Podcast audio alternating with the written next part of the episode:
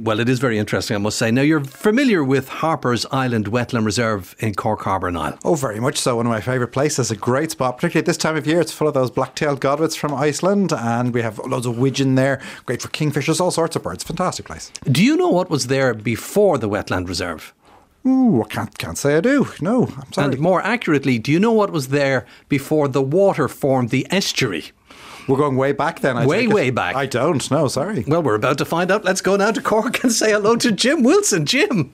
Well, thanks, Derek. I'm here with Professor Robert Devoy. Mm-hmm. He's a professor of physical geography from University College Cork. And I've come to pick his brains about the estuaries on which all our lovely wetland birds survive. And there appears to be a lot more going on, or has gone on, below the surface of our wetlands than you might actually think.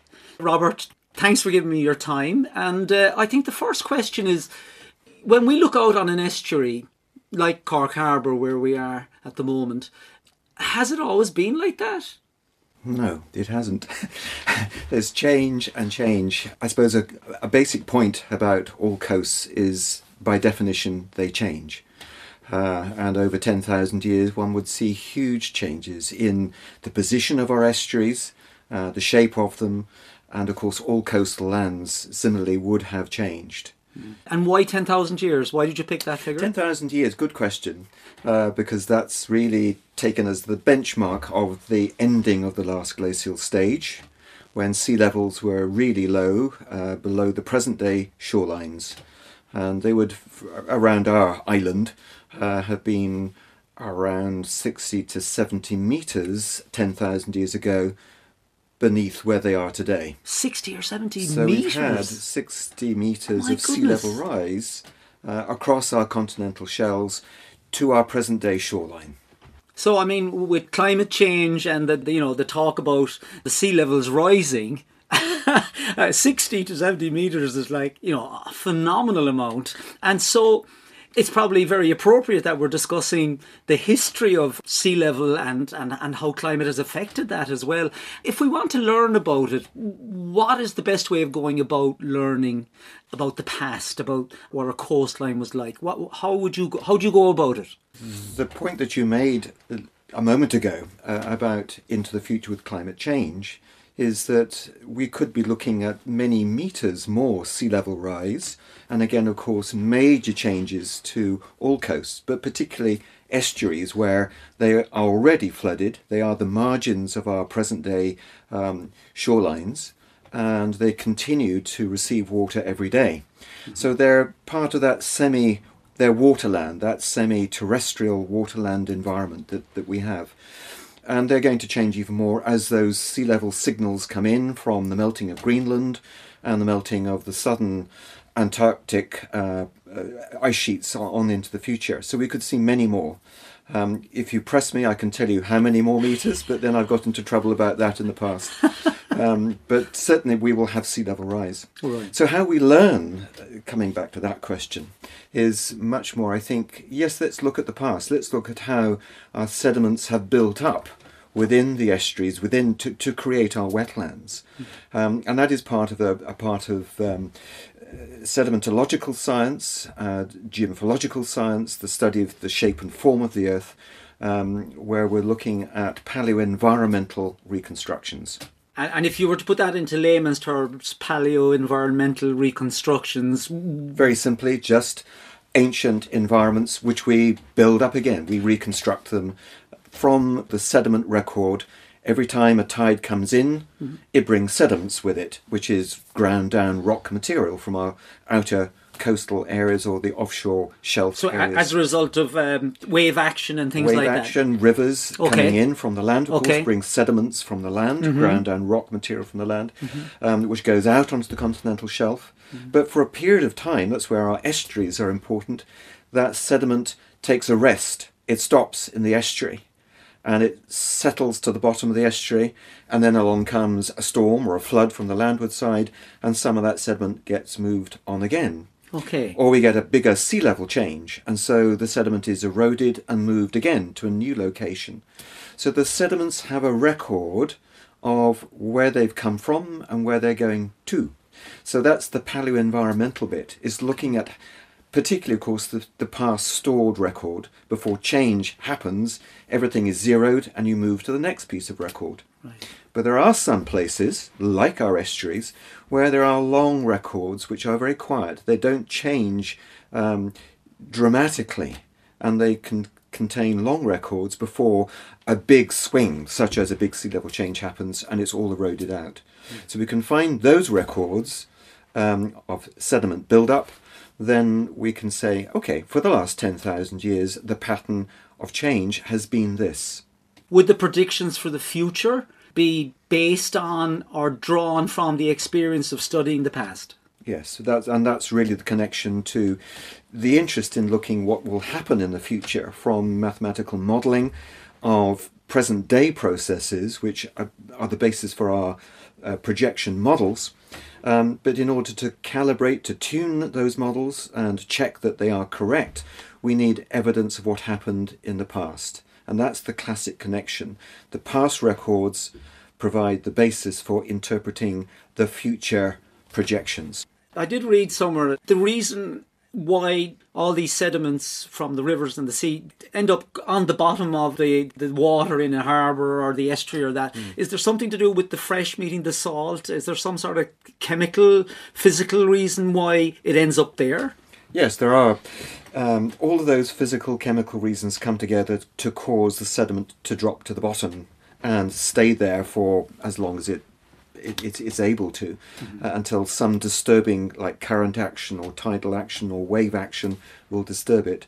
So that process of chemical change where particles club together called flocculation, mm-hmm. lovely word. Yes. Um, that happens because of a chemical change with the salt in the water, changing salinity in an estuary of course from highly saline to lower saline causes different flocculation rates the size of the particles, of course. The heavier the particle, the bigger the particle, the faster it falls to the bottom.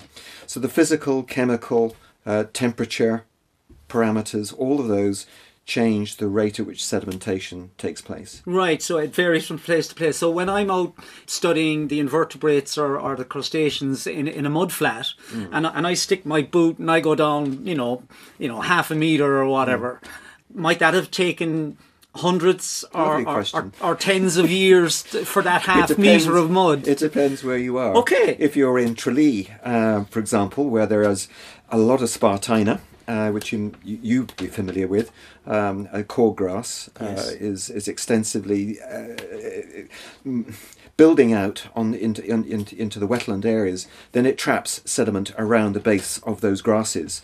There are lots of grasses that do this, but Spartina is very aggressive. Uh, and so the rate of build-up, for example, around the Tralee Bay areas is, is quite large.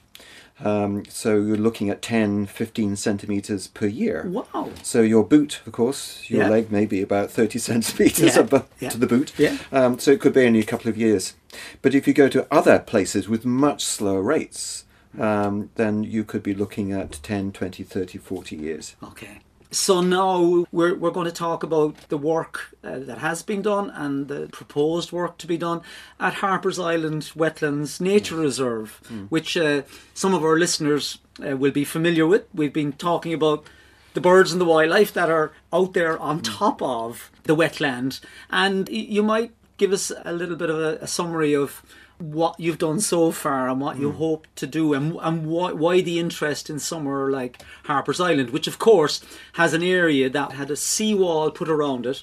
And you're quite excited about that. It appears as if it's an opportunity to study the mm. history of the estuary where you mightn't has easily got a chance. Yes, it's, it's a, a spot along the south coast where people really haven't spent much time um, examining that that ancient, even historical history, let alone the ancient history, going back to that 10,000 years. There's been some work, but not a huge amount of work. When I first came to the department here in, in UCC, um, then Cork Harbour was the first place I went to, and that was the work in the early, late 1970s, early 80s. And there hasn't been a huge amount of work on the Holocene sequences um, since which I, Holocene meaning which sorry Holocene means that post glacial period since ten approximately ten thousand years ago. Um, there's been a little bit, but not a huge amount. So Harper's Island, the opportunity to to do some um, deep excavations there, rather like the the tunnel excavations for the Jack Lynch Tunnel, which I remember doing and sampling. Um, and uh, those monolith tins are still in our cold store. there are so many different things to do, we didn't get time to do much with it. But this uh, section in Harper's Island provides a good opportunity to revisit that um, post glacial story. Right, so we're looking at the story of the estuary since, uh, as you explained at the start, uh, roughly 10,000 years ago, which was when really the last ice age started to uh, recede and, and, and, And become. From that, that earlier work, we do have good indication that around 8,000 years ago, uh, the sea level as intertidal areas were around about minus 15 metres below our present day shoreline, 8,000 to 8,500 years ago. so a, high tide 8,000 years ago would have been about 15 metres lower, Lower. than what it is now. Yes, exactly. That's that's that's quite, So- again that, that's amazing. Uh, I know uh, for geology and, and geography, these thousands and tens of thousands and millions of years seem much shorter to you than to the ordinary uh, everyday person. Where that's a long time ago and that's a lot of time. But of course, when you add it up, it, it, it builds a way up along. So you're down in Harper's Island, and you, you have this opportunity to peer into the dim, distant past o- of the estuary and find out all about uh, how it got to where it is now.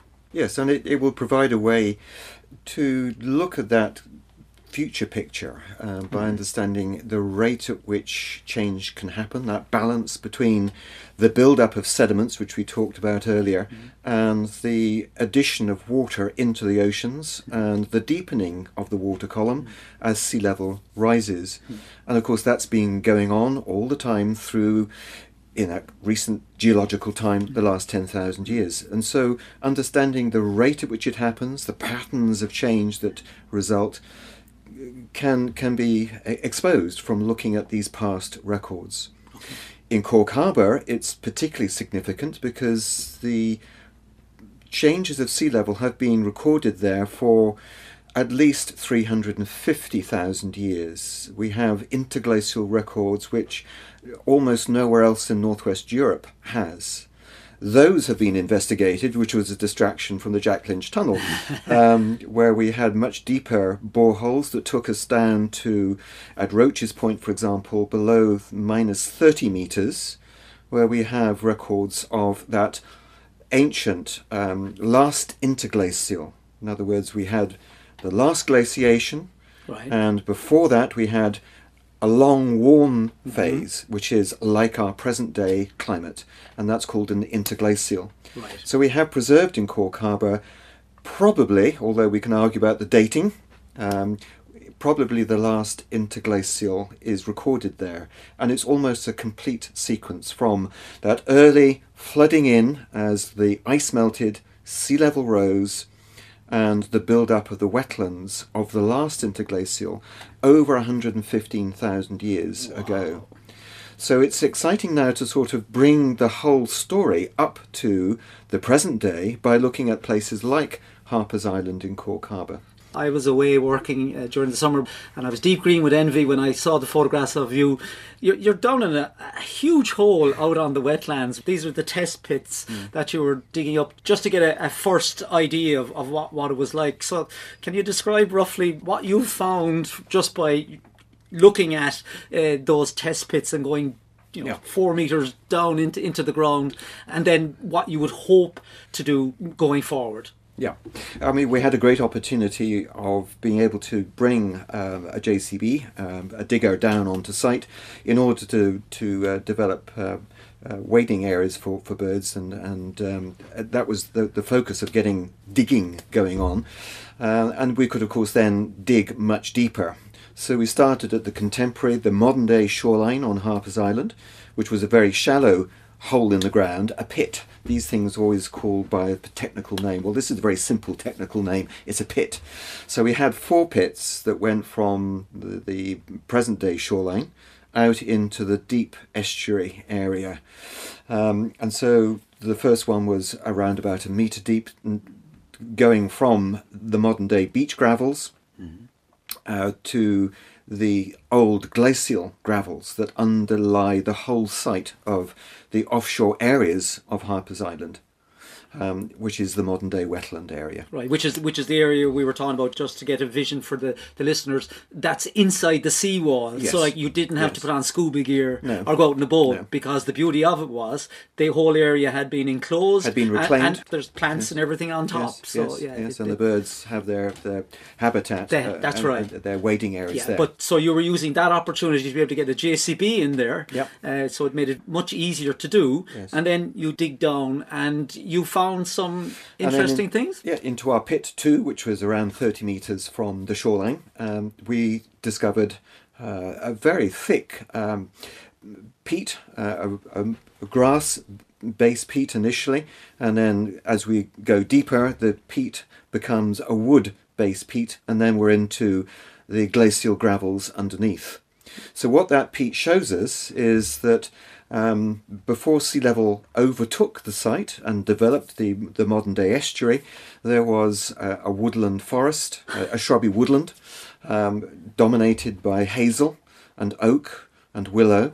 Uh, those sorts of trees, which are very common today, they started to grow as the water table rose under rising sea level, and that's the first indication. As sea levels rise, starts the water, the freshwater table to, to rise as well, which allows plants to grow in profusion. And so we had a, a really quite a thick um, forest, uh, which would have become rapidly a swampland. And this would be as the sea level rose. as the sea level rose. Yeah. And it was still um, fresh water uh, Mm-hmm. before the sea level actually overtook the whole site and developed uh, a marine environment. And of course, that was the end of the woodland peat at that stage.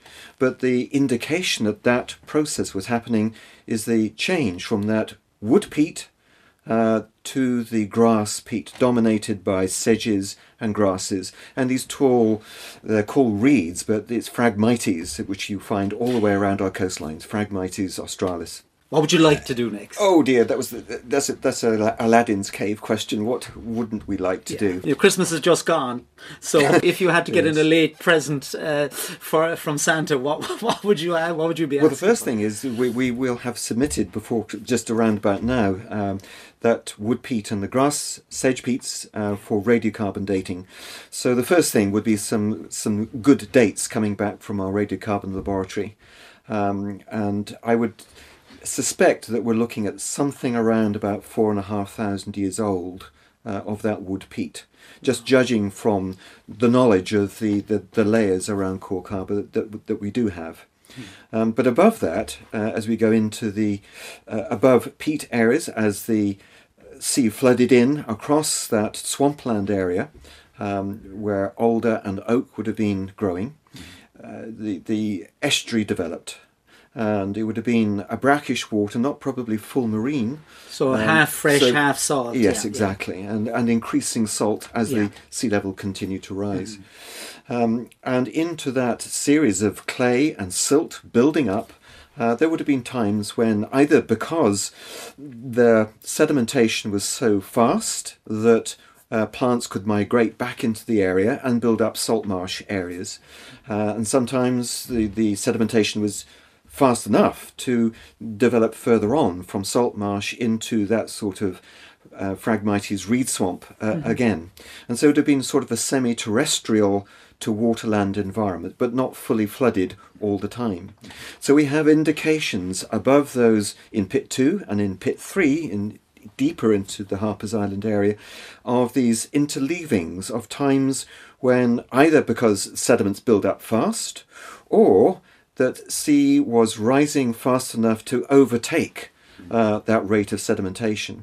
And so you had deeper water conditions developing, and then sea level paused for a period of time. The rise paused, uh, and sedimentation could catch up again, and you had land, as it were, waterland, wet, wetland building up in, in these areas.